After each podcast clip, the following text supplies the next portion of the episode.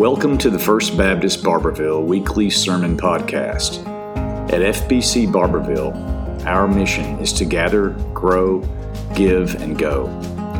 Join us for live worship on the Court Square in Barbourville, Kentucky, or to learn more about our church, visit fbcbarbourville.com. Here is Pastor Tyler Shields.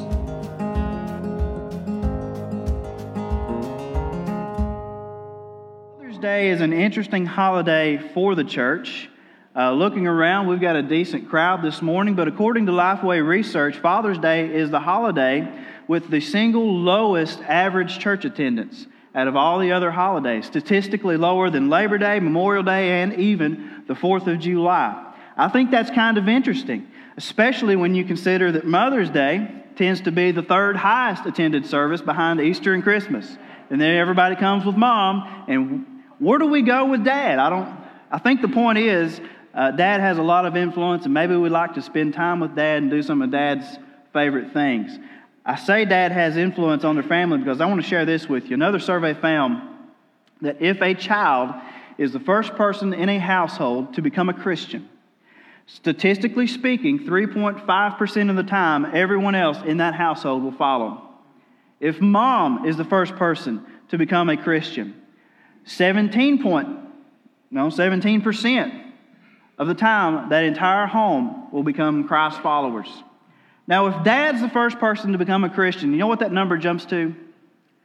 93% of the time, if dad becomes a Christian, the entire household will follow his footsteps. We're going to be looking at Acts chapter 19 this morning, verses 11 through 17. Interesting story. It's the story of seven sons whose father is named Sceva, but apparently this father did not lead his sons to follow Christ. Following in our journey through the book of Acts, we've been following Paul at this point. Paul moves on from Berea, he goes to Athens, he then goes to Corinth, and eventually makes his way back to Antioch. He stays on the road. He continues traveling and visiting the different disciples, visiting the different churches, and then he makes his way to Ephesus. And Paul stayed a considerable amount of time in Ephesus, and it was there that God really used Paul in some really interesting and powerful ways. Let's read our text together this morning. Acts 19:11 says God was performing extraordinary miracles by Paul's hands, so that even face cloths or aprons that had touched his skin were brought to the sick, and the diseases left them, and the evil spirits came out of them. Now some of the itinerant Jew, Jewish exorcists also attempted to pronounce the name of the Lord Jesus over those who had evil spirits, saying, I command you by the Jesus that Paul preaches. Seven sons of Sceva, a Jewish high priest, were doing this. The evil spirit answered them, Now I know Jesus, and I recognize Paul, but who are you? then the man who had the evil spirit jumped on them, overpowered them all and prevailed against them so that they ran out of that house naked and wounded. This is a great story for Father's Day. Amen. When You're welcome, Dad.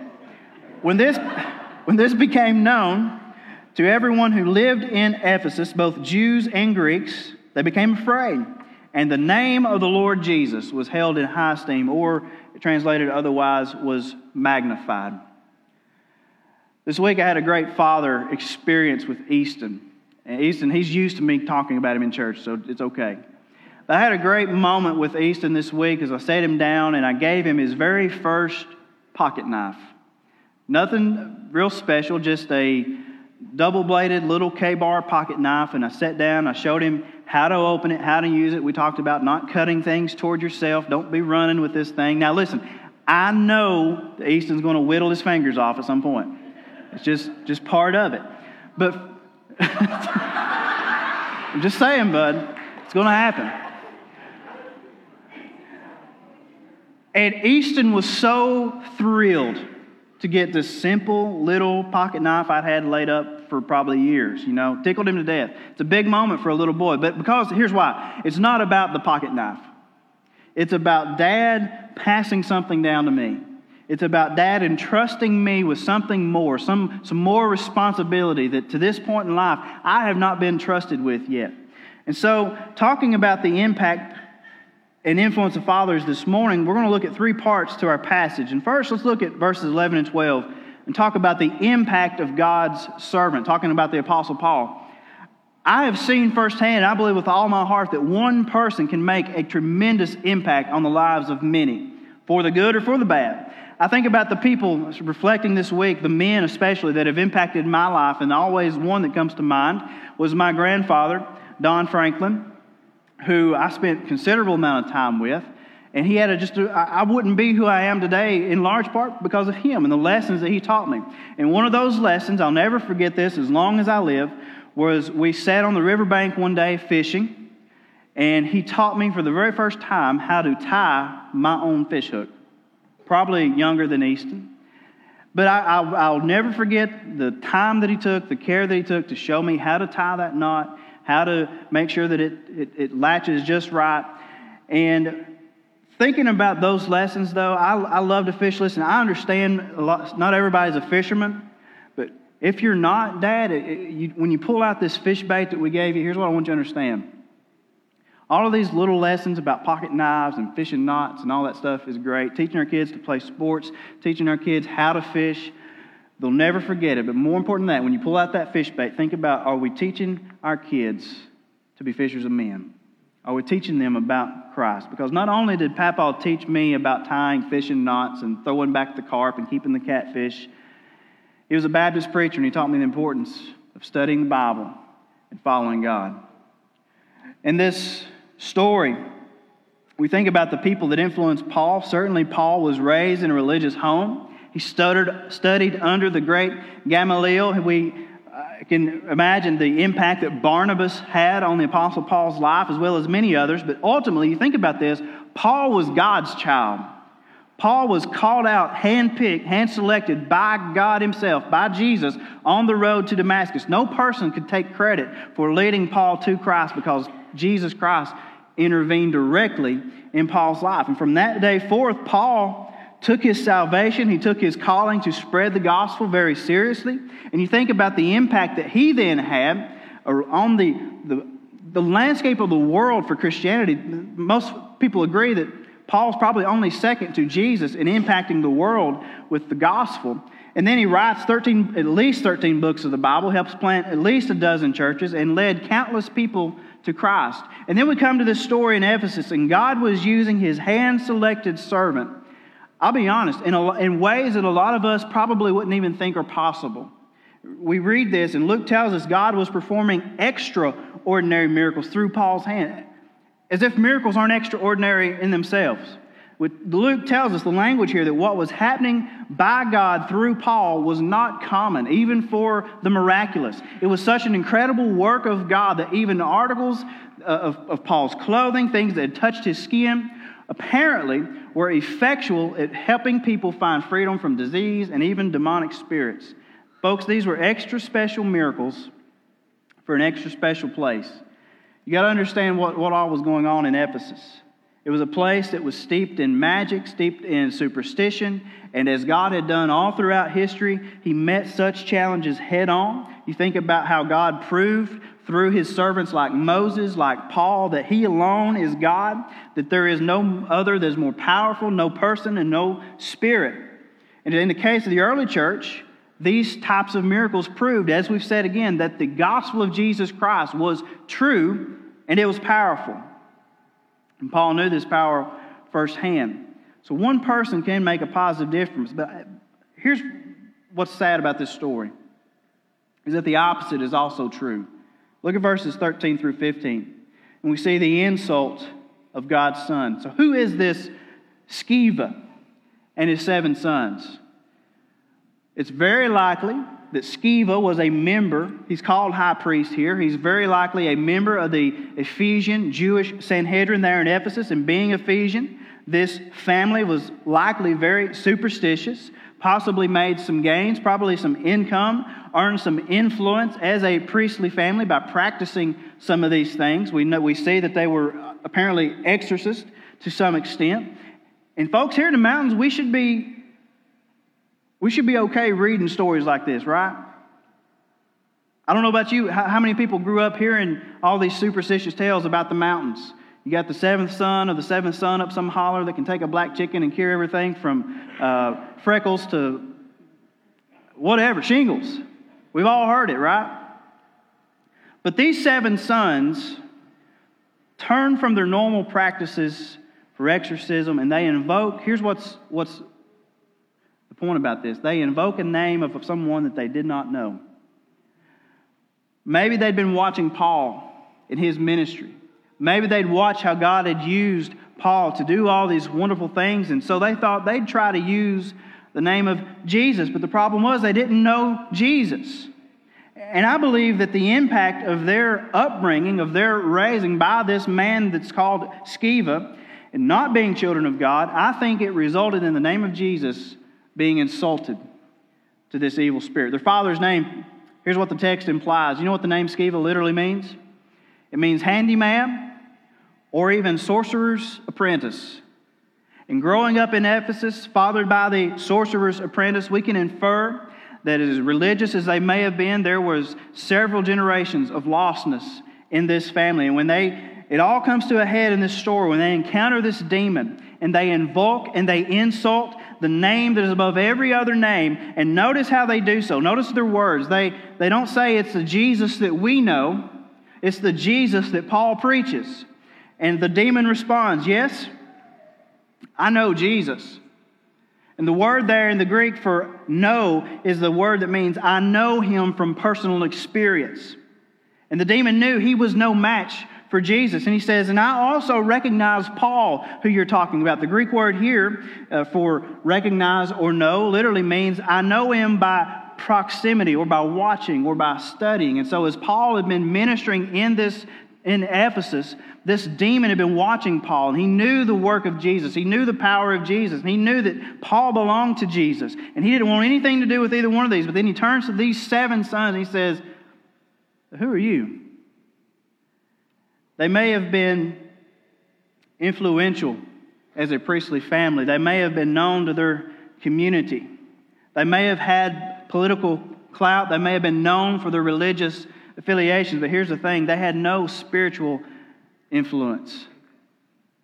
They tried to cast out the, na- the demon in the name of Jesus, but they didn't know who Jesus was. This is exactly what Jesus said would happen, right? In the Sermon on the Mount in Matthew 7. Look at these verses. Jesus said, Not everyone who says to me, Lord, Lord, will enter the kingdom of heaven, but only the one who does the will of my Father in heaven. And on that day, many will say to me, Lord, Lord, didn't we prophesy in your name, drive out demons in your name, and do many miracles in your name? And then I will announce to them, I never knew you. Depart from me, you lawbreakers. I think the takeaway for us, especially today, fathers, is that we have to teach our sons and our daughters not just about Jesus, not just about this name, not just about this Sunday school character. We have to teach them and show them who Jesus is and exemplify Jesus to them and lead them into a relationship with Him. And that takes us to the third part of this passage, last two verses, and that's the influence of God's surrogates. Now, I chose this word very carefully. The word surrogate means a substitute, especially a person deputizing for another in a specific role or office a representative. Mothers and fathers, especially, represent God to their children. At least we're supposed to. Now, in our text, we see that the name that was abused ended up being magnified. As one commentator put it, he said, The name of Jesus, like an unfamiliar and misused weapon, exploded in their hands. And they were quite dramatically taught a lesson. Now, how embarrassing would that be? But in light of Father's Day and what we see in this passage, I think the, the application in all of this is it begs this question, especially fathers what are we teaching our children? And for some of us, what are we teaching our grandchildren? Are we teaching them to know Christ, to know what He's like, to know who He is as a person? Or are we giving them some very cheap misrepresentation? Because I believe that as fathers, guys, it is our God given sacred duty to raise up the next generation of Christ followers. I want to share this with you because I believe that fathers are some of the most influential characters on the face of the planet. It's a little writing called So God Made a Father. It says at the dawn of time, God looked down on all he had made and said, Now I need a caretaker. So God made a father. Now I'm no Paul Harvey, but you can imagine how this would sound. God said, I need someone to teach children to fish and to ride a bike without training wheels and to play catch in the backyard.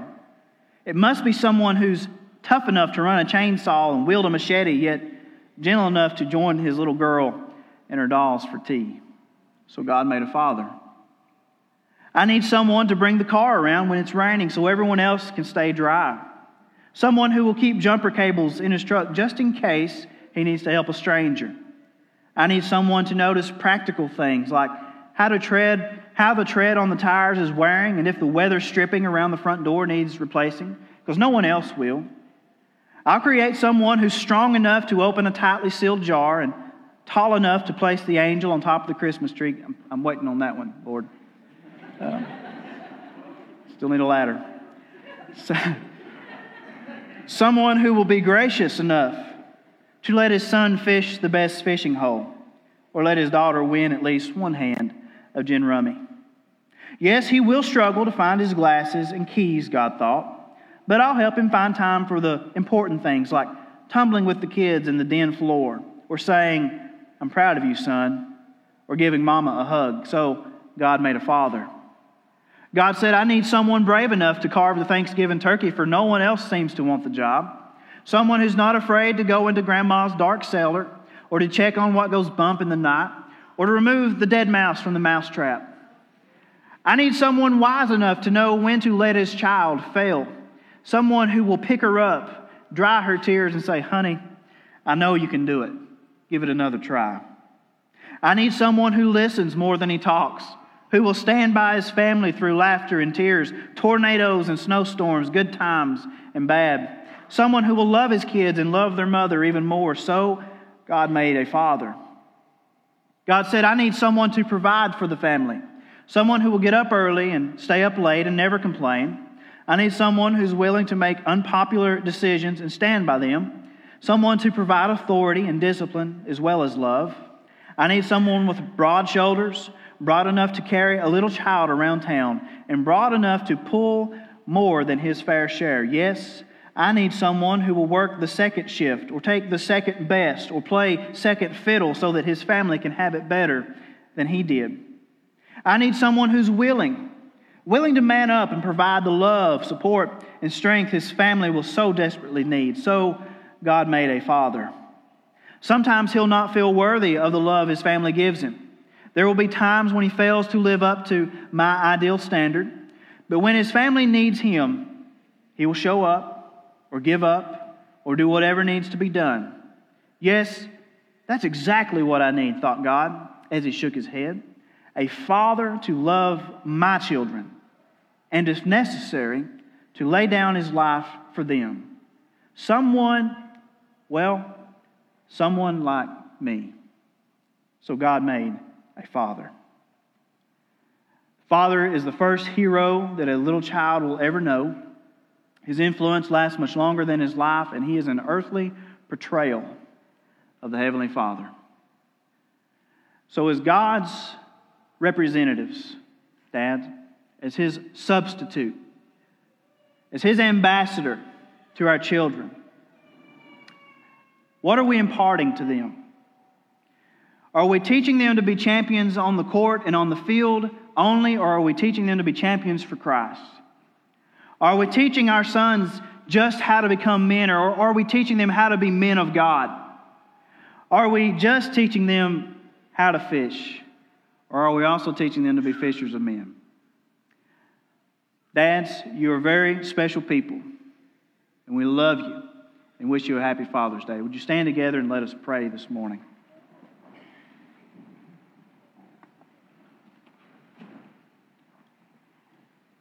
Our Heavenly Father. Lord, we do thank you for these incredible men that you've placed in our lives. Many are our blood relation, but God, there's so many more that have just stepped into our lives and taken on this role. They've cared for us, they've mentored us, they've chastised us. And God, this morning we're reminded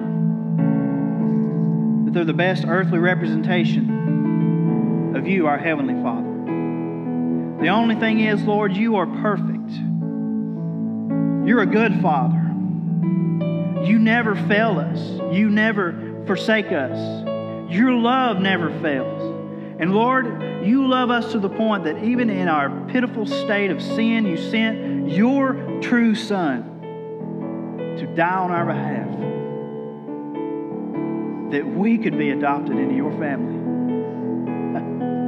Thank you, Father. And Lord, this morning, if there's someone here that doesn't know that love, they've never been shown that love, and they need to be saved, I pray, Lord, that you would draw them to you this morning and that they would know what it's like to have a perfect Father.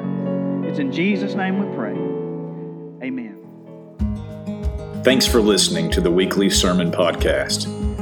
Please subscribe, but also join us live in person on the Court Square in Barbourville, or find us on YouTube by searching FBC Barbourville on Instagram at first underscore Baptist underscore Barbourville, on Twitter at Barbourville FBC, or on our Facebook page, First Baptist Barbourville.